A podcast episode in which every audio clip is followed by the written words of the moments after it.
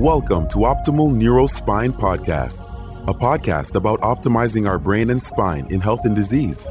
Each episode, leading neuroscientists, neurosurgeons, educators, patients, spine care, and quality improvement experts discuss their research, experience, emerging science, surgical advances, and insights about how to optimize neurological and spine care. Now, here's your host, Dr. Max Boakye.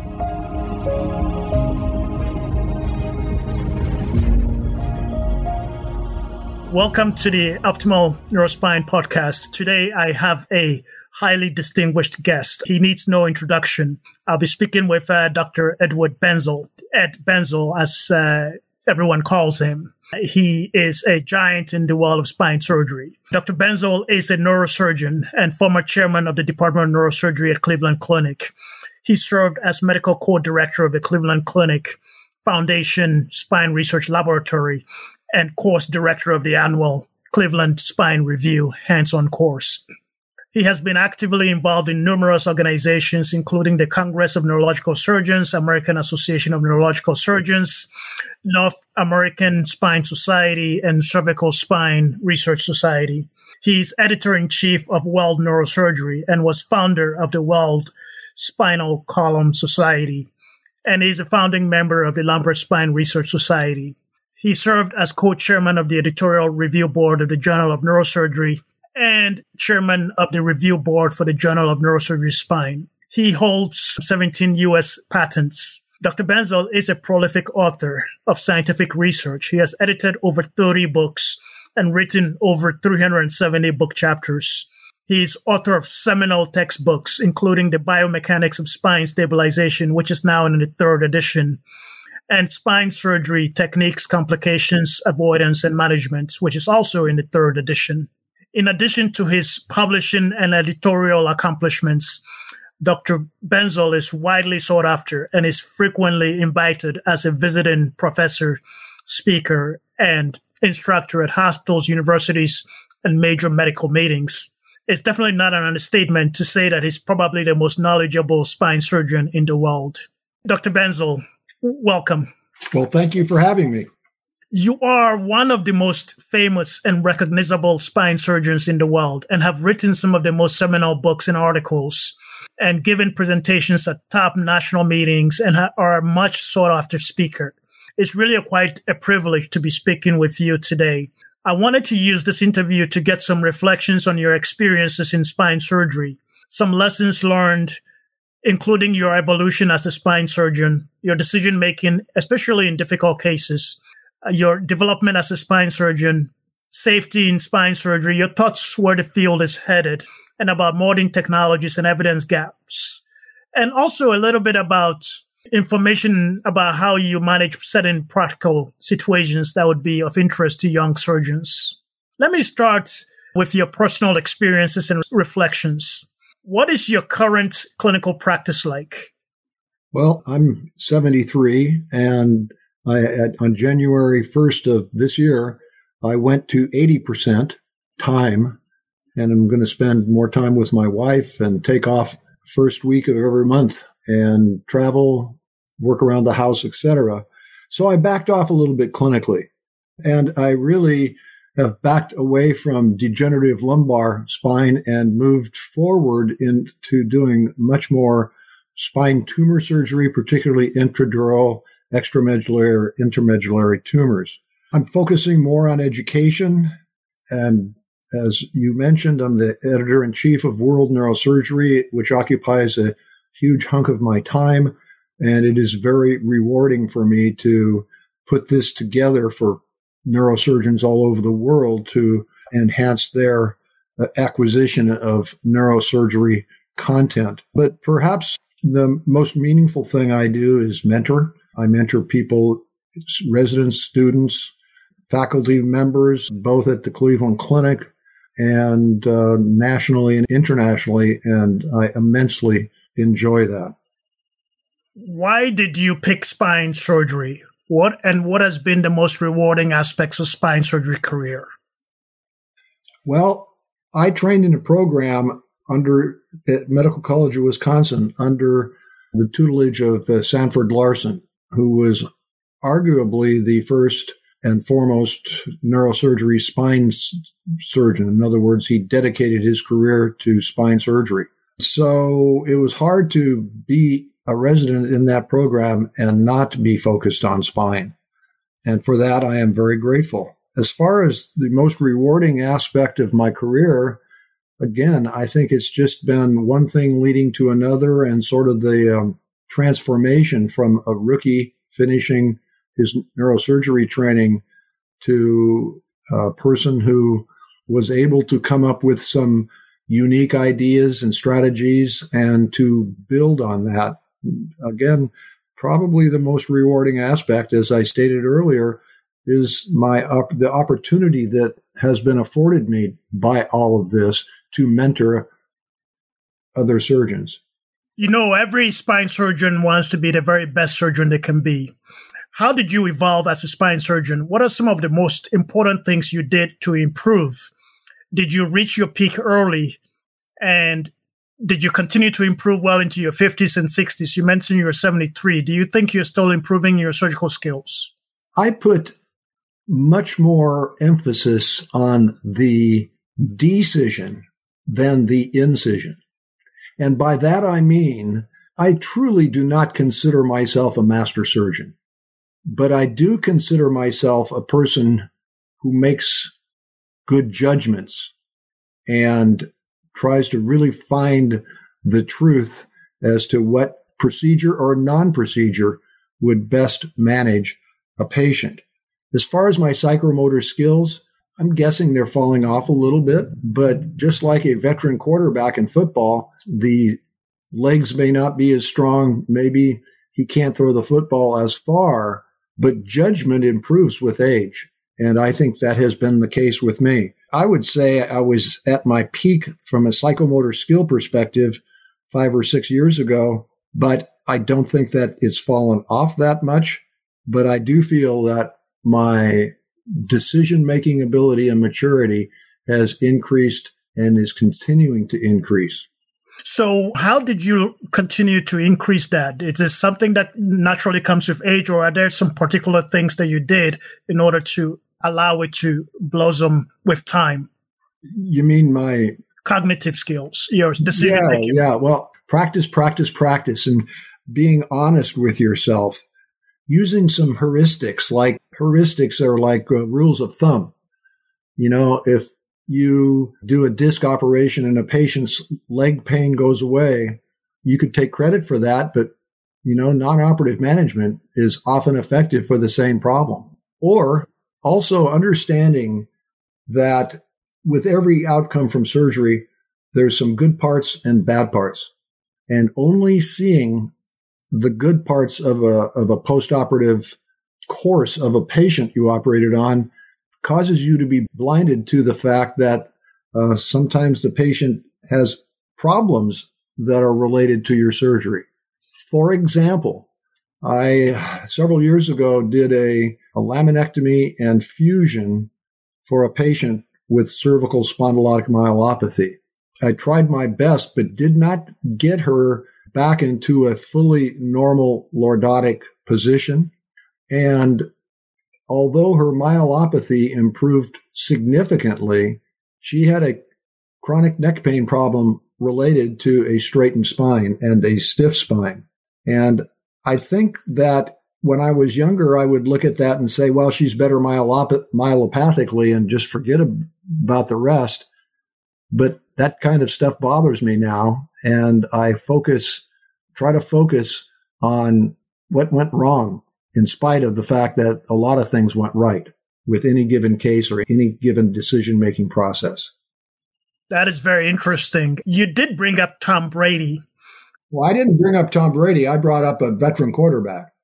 okay. But we can talk about Tom Brady if you like. Uh, well, I have a, a, there's always a question of was it the coaches or the, the, the, quarterback, right? And the same is applicable for surgeons. So did you take time to go watch other surgeons and get coaching from others during your development? And in that regard, who were your coaches or mentors? Well, I still will occasionally drop into the operating room and see how others are how others do things. For example, also when doing an intramedullary spinal cord tumor, one of my partners and myself have an agreement to work on the intraoperative decision making process together because that's a lonely place to be when the evoked potentials are going down and you're trying to take out a, a, a tumor and you literally have the patient's life in your hands and the patient's depending on decisions that you make. I think it's important to understand from others, but I don't, other than those types of things, I haven't really taken upon myself to spend a week with somebody or something similar to that. Were there mentors, people that you looked up to, or pick up a phone and call, or uh, spend a regular time with them, monthly phone calls? Were there anything like that, or? I laugh because the answer is no. And I think a lot of people do that. But from the time I graduated from my residency, I, for a short period, had a partner who was older than me. And after that, for my essentially my entire career, I have not had a spine partner that was older than me. And so if I look back to a mentor as my chairman, Sanford Larson, but I left him back in Milwaukee when I took off to Louisiana to start my career. You mentioned that you've grown in your judgment and decision making. Right now, how do you make decisions? How do you get the decision right? I think I have an idea of what your answer might be, but I want to hear what are some pearls that you would give to young decisions about how they should hone this ability and go about and eventually get decisions right? Well, I talked about the heuristics. I try to think about what can go wrong with different approaches. But when it comes down to actual decision making, I just think one needs to be honest with him or herself and not over or underestimate uh, surgical skills and carefully evaluating patients, particularly with degenerative spinal disorders and meticulously dissecting out the patients that have chronic pain syndromes and are unlikely to respond to any surgical procedure, whether it be decompression or a fusion operation. I just think it's, it needs to be a careful process. And believe me, I didn't start this way. When I was young, I just, uh, you know, the, I remember seeing an image and saying, well, I oper- I'm going to operate on this image, not necessarily the patient. And there's an old adage that uh, I think really holds true here, and that is the more I do, the less I do. And the more conservative I become, and the more, and I think this is true for most surgeons, uh, and the more careful we become in the decision making process. Wow, that's great. How do you prepare for difficult cases? Do you often or do you rarely seek the opinion of others? And do you call the, the patients the day before, or what do you typically do the night before a really tough case? I don't call the patient the day before. I usually get the consent a, a week before, and I go over a lot of things, particularly the things that can go wrong. And I want them to uh, get the blinders off and to understand that. I operate with residents. I talk with the residents or fellows before the case, usually if I'm the, the night before. I will seek advice. And again, I'm seeking the advice of younger colleagues and oftentimes people who I trained. But interesting thing in that regard is that the people you trained kept learning after you quit training them. And so there's, they're gathering wisdom as well. One of the things that I feel really strongly about is to get a good night's sleep, particularly if it's going to be a tough case the next day. And I try to go to bed early. And uh, I think that helps me have a, a clearer mind the next day to optimize decision making. And that's about it. I just try to, you know, get ready for the operation like I guess a football player would get ready for a football game. So, what's motivated you to become so productive and write, you know, over 30 books and stay relevant in the field? I don't know. Some of it is just, I guess, the overachiever part of me because it's a lot of it was insane at the time. I'm raising a family, spending a lot of time at the hospital, but the motivation was to try to become the best. And I think, I'd like to think, a hunger for knowledge. In my first year or two, I pulled together, I got a laboratory technician. We did some spinal cord injury and vascular experiments on rodents. I was at LSU in Shreveport, and at the time, there were no neurosurgery residents, but I enlisted orthopedic surgery, general surgery as uh, residents, and I did all sorts of operations, including ECIC bypasses, carotid endarterectomies, and tumors, and this. I did I did everything then, and they were motivated to write. It, I think in order to get a team, to, it's important to get a team together that has reason to publish. And once you do that, then and dealing with motivated people, the job becomes a lot easier. Uh, and then, you know, just a quick story. I was at uh, LSU in Shreveport, and there was a gentleman there in the basic science unit who was an old friend of John Jane from University of Virginia. And keep in mind, I'm like a year or two out of residency, and he said, "Could you invite John Jane to be a visiting professor here?" And I said, "Geez, I guess so."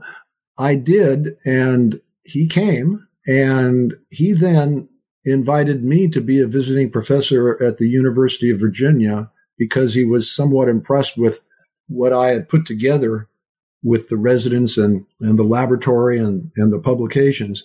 And it was an amazing jumpstart to my career, giving me confidence and exposure to not just John Jane, but a lot of his faculty, etc. The next two questions kind of relate to the, that topic of resident training and fellow training and, and education of residents. So, what do you tell the residents about the cognitive versus the psychomotor in terms of their learning and growth and transformation into the skilled surgeons? And do you emphasize more the cognitive decision making de- de- skills development or the, the psychomotor uh, development? And how do you get them to stay sharp and continue learning? First of all, it's uh, selection and nurture. We select good residents and then nurture them. As far as the psychomotor uh, and surgical skills, practice, practice, practice. As far as the decision making process, from my perspective, I think where uh, that I have where I have the most to offer a resident is in the outpatient clinic and talking about patients that we see and what options there might be and why did why would I do this or why wouldn't I do that? And if the resident and engaging the resident in the decision making process. So I think the decision making process is iterative as well as the psychomotor skill acquisition. What is your advice to surgeons training the next generation what they should know about teaching and education? In other words, what is your educational philosophy? How to improve as educators? And if I may ask, eh, maybe your thoughts about how spine surgery should be taught.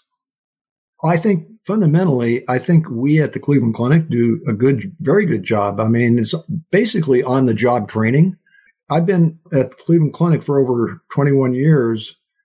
And throughout this period of time, there's been a huge transformation to the point where when we have acting interns visiting and I interview them after their month with us, they invariably say how much they learned from the residents and how the residents were so open to teaching them and helping them and so giving of their time to the applicants. And they could just list the resident after resident after resident, and it would be different ones for, for different people. And I, my comment to that is it's family. We're a family here. And I think that is part of the on the job training. They've learned how important being a, a, member of the family is and how important it is to teach others and to bolster each other up, etc. So it, it's basically an attitude. Would you say that's the advice to surgeons that are training next generation? Is it's about the the culture, you know, creating the the family environment for yes. for, for so my advice would be to create an enriched environment in which to learn and the rest will come. That's great. I want to ask you next on your textbook on complication avoidance. This is one of the most famous textbooks in spine surgery. It's about how we prevent complications in spine. Can you summarize how best surgeons can minimize their complications? Uh, I think we've talked about some of this already, your decision making and heuristics and all that. But what are some of the most common reasons or errors of thinking that lead to iatrogenic complications? Uh, well, you know, not thinking about it and not understanding that a complication could be looming. So recognition of a speed bump or a, a potential problem is critical and being careful and understanding anatomy and trying to anticipate next moves, I think is, is critical. You know, an operation is basically a series of steps. And just like if you put your pants on before your underwear, you're not going to look very good at work. If you do things in the wrong order, but do the right things, uh, that's not going to turn out very well with surgery too. So the progression from the incision to the closure should be thought out and should be emphasized in the training process, particularly in, in the junior years of a residency. What do you say to a young surgeon who has a major complication early in their career?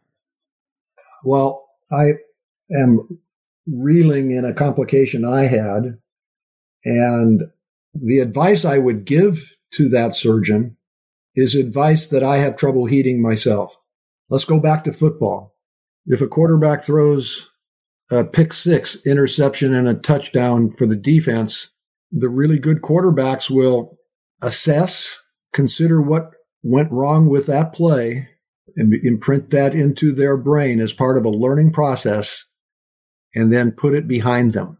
It's a little bit more difficult when you're dealing with a human life and you really can't just put it behind them, put that behind you like a quarterback.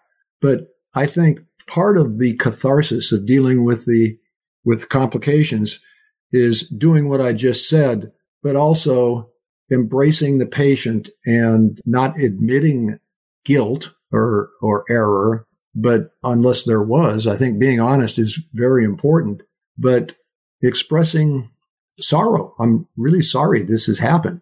I can't imagine what you're going through. I just, I just think that so, being empathic is very important uh, during this period of time, but learning from it and to some degree putting it behind you is critical because you can't be thinking about this complication every five minutes during your waking hours. That's awesome. Now we touched on this a little bit, but I think rehashing this is important. Can you list five cardinal sins for a spine surgeon that can lead to complications? I think one of them you mentioned is inadequate knowledge of the anatomy. Yeah, and not anticipating problems. That is true.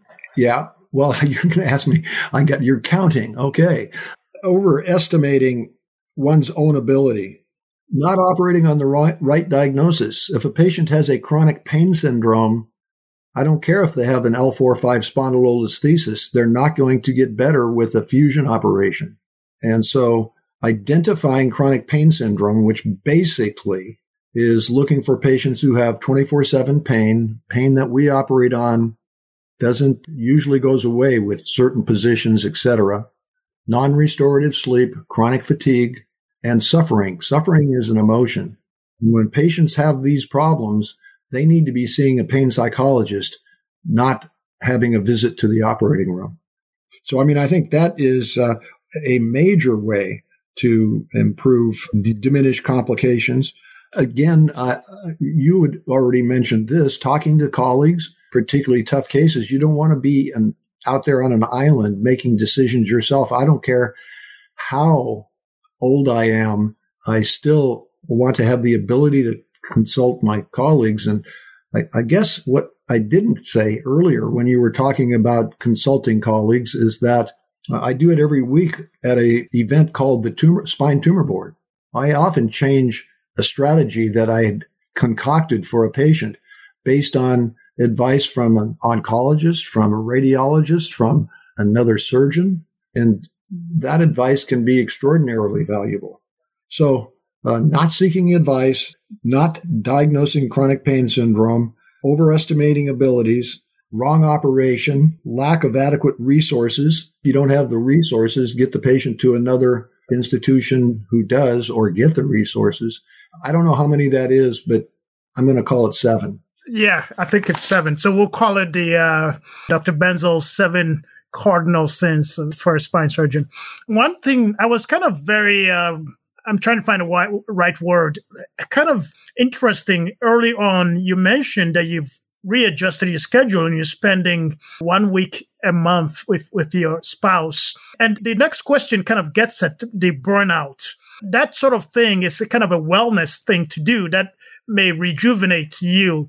Have you seen a burnout in spine surgeons? Uh, how common is it and, and what can be done to avoid uh, I that? think it's much more common than we might think because I only see burnout when people, for the most part, admit that they're burnt out. And most people don't admit that. But this COVID pandemic has really stressed people. Complications stress surgeons and cause them to ask the question, why am I doing this? Uh, you know, I having the imposter syndrome, I'm causing more complications than I am benefits for patients. And I do think that we're under a lot more stress now. Uh, and it's particularly relevant in younger surgeons who can't do what I could do go part time or quit. They have to stay in the business almost. And so they have to find a way to cope. And that leads, can lead to burnout. And I think having this time off, one of the most difficult parts of having this time off for me is to not fill it with work related activities, checking my emails, etc. But I drawing the line at not seeing patients during that period of time and trying to manage my time. And to, to my wife's surprise, she doesn't mind me being home that week. And so I think I've at least scored one minor victory in the first three months of my 80% employment. Oh, that's great. That's really fantastic to hear. You know, the interesting thing in as neurosurgeons, we don't have like sabbaticals where you could take like six months off after, let's say, 20 year of practice, take six months off and, and then come back, you know, go do something and then come back. That's not a very common thing. May not be a good thing to be away for a while. How long does it take to get rusty and lose skills? So I think a week long sabbatical is probably not too risky.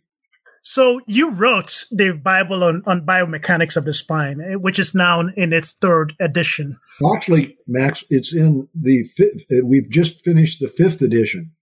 And so the book has been renamed Benzel's Spine Surgery, and I have three editors, Sig Berven, orthopedic surgeon from UCSF, Mike Steinmetz from neurosurgeon from the Cleveland Clinic. And so any rate, I, I, derailed you. I apologize for that, but it's, it's, it's, it was quite an honor to have the book name changed with my name in big letters on the cover. That's really great to hear. And I apologize for getting it third. I, I took your bio from the website. Uh, glad for the updates. So that book has been around for almost 20 years or more than that. Have you seen improvements in biomechanical knowledge among young trainees? Yeah, I have. I am somewhat disappointed with the fact that a lot of trainees and young surgeons just want to know where to cut and who to cut on and not necessarily the reasons why. And that disturbs me because there's a lot of misadventures that can be avoided by understanding the anatomy, understanding the biomechanics, etc. And I, I think really good surgeons probe into the physics and the biomechanics and the anatomical aspects of the surgeries they do more than those who aren't really good surgeons. So my book, Biomechanics of Spine Stabilization, discusses the physics basically of what we do with much of our uh, spine surgery.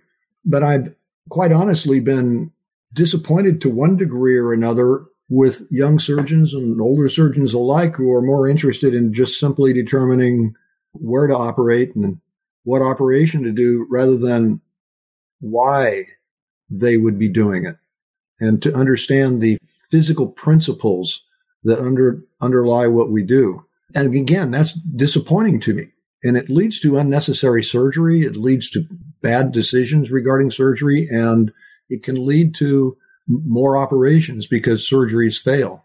You know, understanding how implants are loaded and how intermediate screws, for example, make a big difference in how a bone graft is loaded in the cervical spine is critical to the decision making process and, and making good choice decisions to minimize complications. And I believe uh, you and I have talked about writing a, a book, a, a, project to help accelerate the learning of, of biomechanical uh, mechanics for trainees. And, but that's a subject of a different conversation, maybe a, a later podcast when when we we make progress in that endeavor. I want to kind of get your thoughts about spine surgery trends. In your vast experience, what has surprised you the most about the evolution of spine surgery? Did it take some turns that you did not anticipate? Oh, yes. People often ask me about technologies and I make a prediction and it's wrong. I make, but my predictions are based on what I think should be the right thing to do. And success with new technologies often has much more to do with marketing than it has to do with the actual technique itself. There's been a lot of surgical treatment strategies that have gained significant popularity quickly and then declined in use because people eventually see there's complications and they can't reproduce the original studies and what was once blind enthusiasm now turns to criticism and I'm, I tend to be on the very cautious side regarding new technologies. And that is reflected in my inability to predict which ones are going to be ultimately successful. One of our problems with new technologies is that they're expensive. And somehow we've got to come to grips with the cost of care. Because if we don't, the politicians may force us to do things we uh, feel are not appropriate. So, which of the new technologies are you most excited about? So, there is artificial intelligence, there's robotic spine surgeries, there's minimally invasive technologies. Are we entering an era where some of these might become standard of care? Are there any ones that you are very excited about? Well, yeah, artificial intelligence and machine learning give us an opportunity for the computer to make a decision about candidacy for surgery, taking into account patient related uh, quality of life related metrics, etc., and can get to people who have a chronic pain syndrome without us having to do it.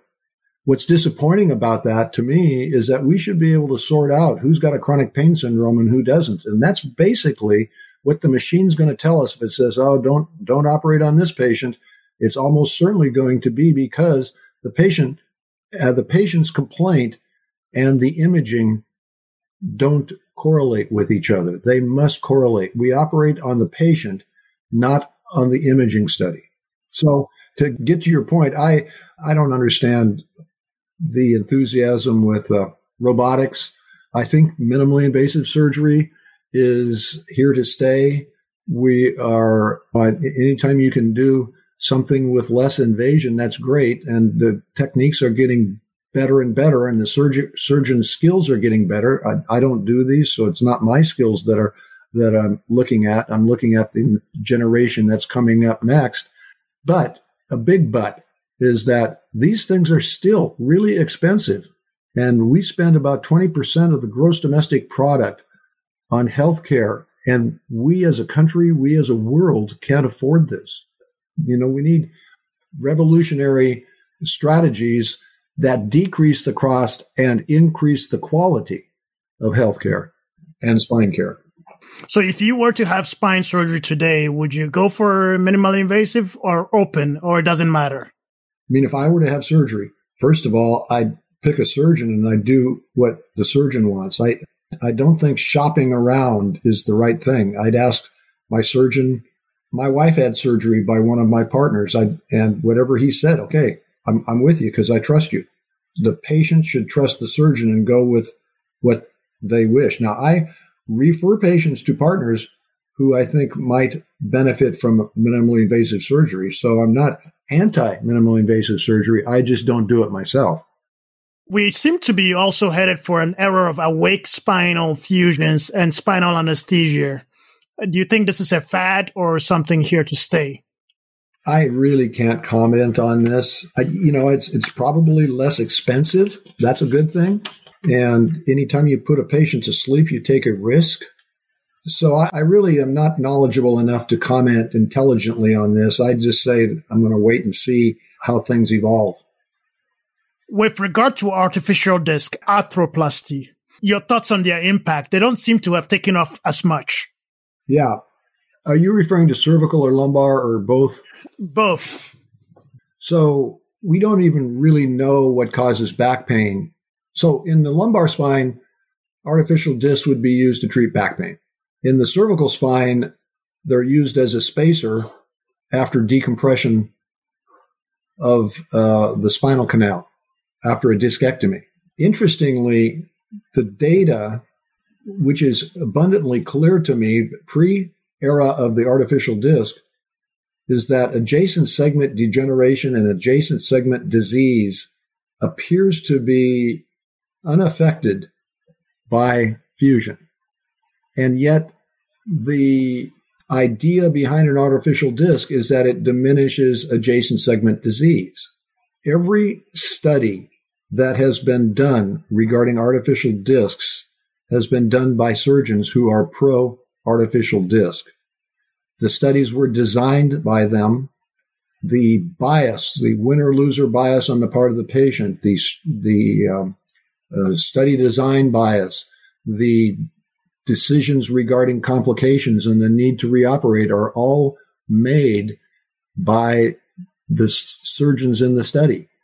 And so, uh, you know, I'm not saying that artificial discs aren't appropriate alternative, but they most certainly are not a panacea. And we, again, I emphasize the fact that adjacent segment degeneration and disease is probably independent of preservation of motion, at least in the cervical spine. I want to ask you about two conditions. They are probably the most common conditions that spine surgeons treat. One is back pain, and the other is cervical spondylotic myelopathy. When you are seeing a patient with acute back pain, are there certain things that can be done to prevent them from becoming a chronic back pain patient? Yeah, I, I, mean, doing compliance with doing exercises and not and working on core strength and flexibility uh, exercises and a commitment to that. Treat early, and if the patient is gliding down a slippery slope, try to get them to a chronic pain treatment team. We have one at the Cleveland Clinic. Probably most institutions do to some degree, but a good pain psychologist is a very valuable colleague to have in an institution. So, you know, I think getting them there early when a patient's had chronic pain for seven, ten years, seven to 10 years, it's a really difficult nut to crack. And they don't want to hear anything about going to see a psychologist. They just know that another operation is going to be the ticket to their success. And some, sometimes, maybe oftentimes, that type of patient becomes very upset with me because I'm not going to operate. You also mentioned cervical spondylotic myelopathy. Yes, I'm going to get to that in a, in, in, a minute, but I have a couple of more questions on back pain. So one of the unsolved problems is the patient who comes to you with a degenerative disc, one disc that is degenerative and a black disc. They don't have stenosis. They don't have spondylolisthesis. What are your thoughts on doing surgery for that patient? I don't think I have ever done an operation on a patient like that. Just there's no motion. There's uh, just degenerative changes, whether it's the cervical spine or the lumbar spine. I am not going to recommend surgery, particularly for, in quotes, a black disc or the high intensity signal changes in a disc. I think that's surgeons looking, represent surgeons looking for people to operate on.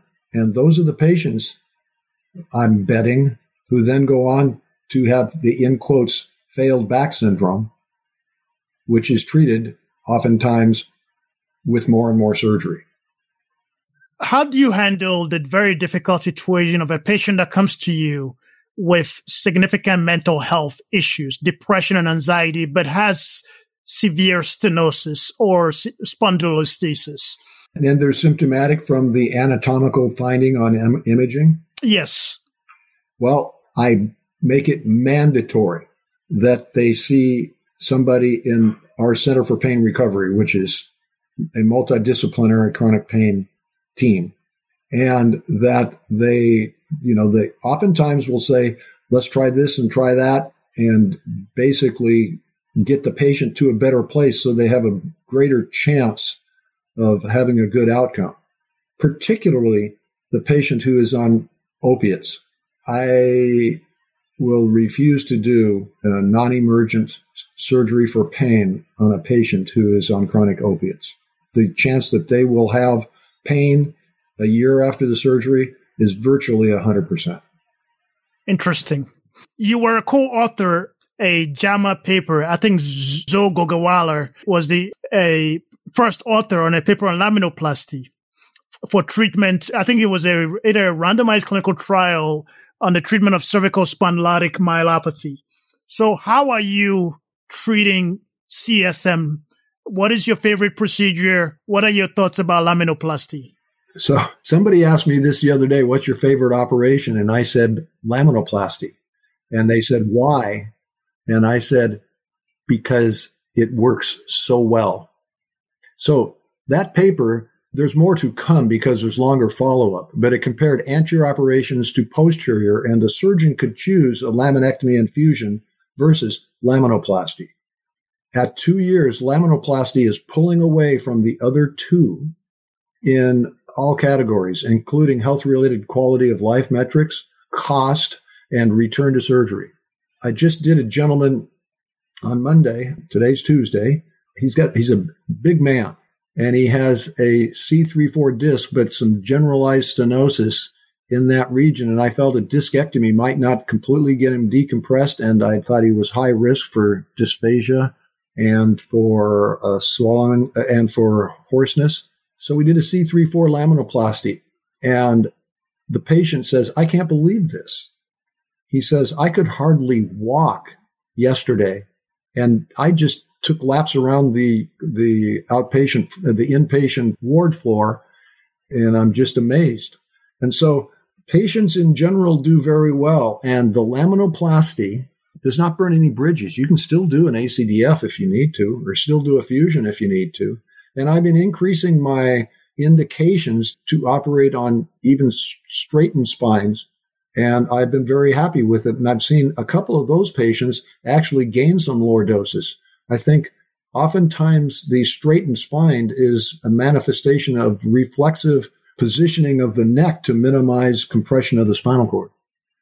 That's very interesting. So if you add straightened spine, what percentage of CSM patients might be treatable by laminoplasty?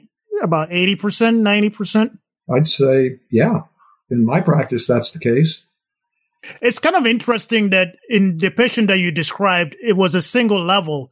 You know, in some papers, it's been emphasized. For example, Barth Green would say you always have to do like a C3 to 7, kind of take the C2-3 interspinous ligament and the C6-7 interspinous ligament and do a C3 to 7, uh, 6 lamin in all patients. Well, why? You know, to use uh, my partner Iain Kalfas's phrase, treat today's problem today and tomorrow's problem tomorrow. Doing prophylactic decompressions does not make sense to me when there's a downside to everything we do, not only upsides. I think uh, they were referring to if you have multi-level stenosis and you want the cord to float away, that even if there's no stenosis at six seven, you should still do it because you get the floating of the cord back, and that that. I don't do that, but I have extended my indications to like just a two-level laminoplasties. I've done several of those in recent months, whereas a year ago I wouldn't have. I'm just becoming more and more comfortable with that operation. For the surgeons in the audience, what is your laminoplasty technique? How do you do it? Yours? I open the most symptomatic side. So I do a, a trough on that side all the way through. And then I go to the hinge side and and score with the high speed burr, just very gradually and seeing it until I get the uh, the, motion I want and lift. am able to lift the open the door, if you will. I will oftentimes undercut the level above or below if there is some stenosis, but I, uh, at that level, but I try to, as opposed to what you were talking about earlier, I try to limit the number of levels to the levels of compression, and then I put in the uh, spacer. What kind of spacer do you use? I use either the Stryker or Globus spacer. Okay. Do you use any plates on top of the spacers? What do you mean by that? Like the spacers go between the, the, the open door and the facets, right? Uh, you don't put any plates on top to hold it in. No, the spacers have little holes with for screws, and I screw it. Oh, I see. The I see. Okay. And the lateral mass. Okay, I see. That's great. That's fantastic. Thanks for explaining that. I think uh, the surgeons in the audience would really love that. By the way, you're talking about cervical spondylotic myelopathy. I like just for the surgeons in the audience and for all primary care doctors. Cervical spondylotic myelopathy is a surgically treatable cause of old age. And by that I mean so many primary care doctors say, well, you're stumbling around, you're 70, you know, it's just, uh, you know, you're getting a little loss of neurologic function due to age, senility senescence, if you will. And the reality of it is the patients are really myelopathic and they have a potentially surgically treatable problem. So educating uh, the, for the surgeons in the audience, educating your primary care constituency regarding the importance of establishing this diagnosis, I think is critical. And the nice thing about cervical spondylotic myelopathy, usually they're not complaining of pain. So you're dealing with a much more, a much easier audience to deal with. When pain is, is the major complaint, outcomes are not going to be as good as with disability. When disability is the major complaint that brings me to a couple of more questions on laminoplasty. And actually, you mentioned cost. We, we, just a plug in for a paper we published recently looking at the cost of um, treating CSM using different procedures. And we came to the conclusion that laminoplasty was the most cost effective study. It was published in Journal of Neurosurgery Spine. I will link it to your paper on the podcast notes. But a couple of more questions on laminoplasty. One of the reasons some people don't do it is that a you have foraminal stenosis multi-level and also there is a significant component of a neck pain and some people say you may have too much neck pain after laminoplasty. Has either of those things been a, a problem for you? No i don't see this this patient that i spoke of that i operated on yesterday is 260 pounds and a, a really a heavy guy and he's up and around and doesn't he's got pain, but uh, I don't I don't look at pain as a contraindication to surgery. I discuss the notion that pain will not this operation is not designed to treat pain. Regarding foraminotomies, I don't hesitate to do foraminotomies if I think there is a, a need for that at say a C5 6 uh, uh, foraminal stenosis. I'll do that if the patient needs a laminoplasty for decompression of the central canal, but also has a maybe a radicular component, I will do a foraminotomy. And if I, on the open door side, I will do that first. If there's a foraminotomy to be done on that side, I use the trough for the creation of the open door as my entry point for doing the foraminotomy. If it's on the other side, I just do it as I usually would, and it's uh, pretty straightforward. So I, I I will combine frame foraminotomies with laminoplasties. Wow, that is awesome. Some more questions once again for, for the surgeons in the audience. These are very, for young surgeons, actually, these are very practical decisions for common scenarios. There's not randomized clinical studies for these, but I just want to know what your vast experience, what has been your practice. Uh, first, these are like rapid fire questions, short, short answers. Do you brace after a single or two level lumbar fusion? Well, I don't do those anymore, but the answer is no. The the bracing does so little compared to a solid fusion that you know I think there's morbidity associated with muscle atrophy, uh, skin issues, etc. So the answer is no and no. Do you use Toradol for postoperative pain control? And if you yes. don't, what other things do you have you found really good? So I, I, I, just watch kidney function, but yes, I use Toradol and I consider it magic medicine. It uh, significantly diminishes pain in the majority of patients. Even in fusion patients, you you, you know there's some t- t- uh, traditional they say NSAIDs inhibit fusion, so don't use Toradol. But I um, the more recent data, and I can't quote that, basically demonstrates that it doesn't we give steroids to patients that have fusions, and I haven't seen any diminished fusion rate. When do you return your cervical fusion or your lumbar surgery patients to driving and physical activity like golf? Do you wait three months? Do you wait, six, or is it just patient by patient basis? It's, sure, it's patient by patient.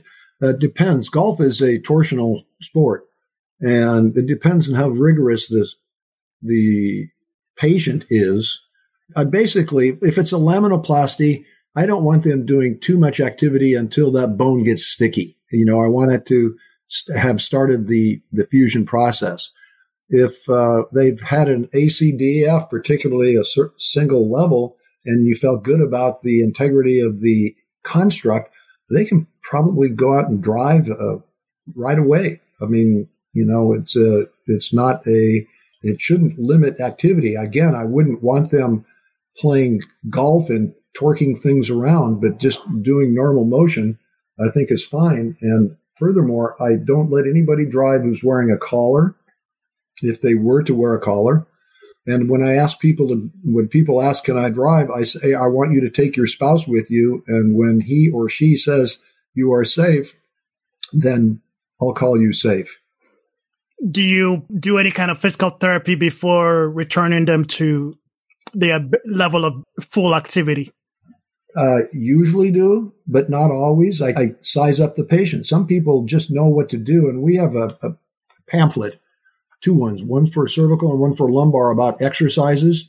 Some people say, I just want to do this. I don't want to go to physical therapist. And I'm sort of disappointed oftentimes with physical therapy and not teaching the patient to do what I think they need to be taught. So I basically have taken teaching them myself. How often do you get postoperative x rays? Well, I get an x ray before they go home just to make sure that everything is okay. Then I'll usually get x ray, and then my APP will see the patient two weeks follow up, and I will see the patients at six weeks follow up, at which time we get an x ray. And then either uh, seeing them at four months with x-rays or just discharging them from clinic at six weeks, depending on how they're doing. For the uh, hospital administrators and spine program administrators in, in the audience and for surgeons and trainees, name three things that hospitals and spine programs can do to optimize their spine surgery outcomes. We're having, we have a project here where we're having patients who are going to have a lumbar spine fusion operation seeing our chronic pain team before surgery. And it seems to be working. We're doing actually doing a study on this and it seems to be improving postoperative outcomes. So getting patients mentally prepared for surgery as well as physically prepared for surgery, I, I think is critical. I keep coming back to this chronic pain notion and a way to help prevent that is to meet it head on up front. What else can administrators do? I don't really know, except give If their surgeons are motivated to do the right thing, give them the resources to allow them to do it. That's great. You are known for many sayings, catchy phrases in spine surgery. Kyphosis begets kyphosis. A fool with a tool is still a fool. If you, if your only tool is a hammer, everything looks like a nail. And the reason I bring these up is, you know, there's been a lot of New York Times wrote an article about the excessive rates of spinal surgery, uh, spinal fusion in the United States. I know you are very well traveled. You've traveled around the world, around Europe. You know, what are some of the differences that you've seen between the rates of spine surgery in the US and in Europe? And what are some of the things that could be done to, to make sure that the rates of unnecessary spine surgeries are low? Well, you know, machine, I mentioned machine learning and causing people to establish diagnoses that other than an imaging finding. But you can't legislate common sense, you know, and people will scam the system, invariably scam the system. Okay. So we need ways of demonstrating who will benefit from surgery and who won't. And that's where this machine learning and, and uh, artificial intelligence, et cetera, can potentially help us. You know, basically making decisions up front on whether this patient is a good candidate for surgery. And if they're not, and but, but I mean by a good candidate for surgery, a good candidate for having a good outcome with surgery. And so you could say the patient's a good candidate because they have an L4-5 degenerative spondy, but that doesn't mean they're a good candidate for having a good outcome for a lumbar fusion. And that's very different. The last question for you, Dr. Benzel, is my magic wand question. This is a question I ask every guest. If you had a magic wand, what research questions would you like to see answered? And what would you do with the wand to really have the highest impact on the spine surgery world? If I could wave my magic wand over all spine surgeons, I would cause them to critically evaluate not the imaging, but the patient. Talk to the patient, understand if they have 24 7 pain, understand if they have restorative sleep or chronically fatigued, understand if the pain bothers them all the time, and understand the importance of establishing the type of back pain. People, surgeons will say, I operate, if the patient has back pain, I'll do such and such. Well, what is the characteristic of the back pain? Do they have myofascial pain? Is the pain episodic? Or do they truly have mechanical back pain? Pain that is deep and agonizing in nature, is worsened by loading, and most important, is improved by unloading.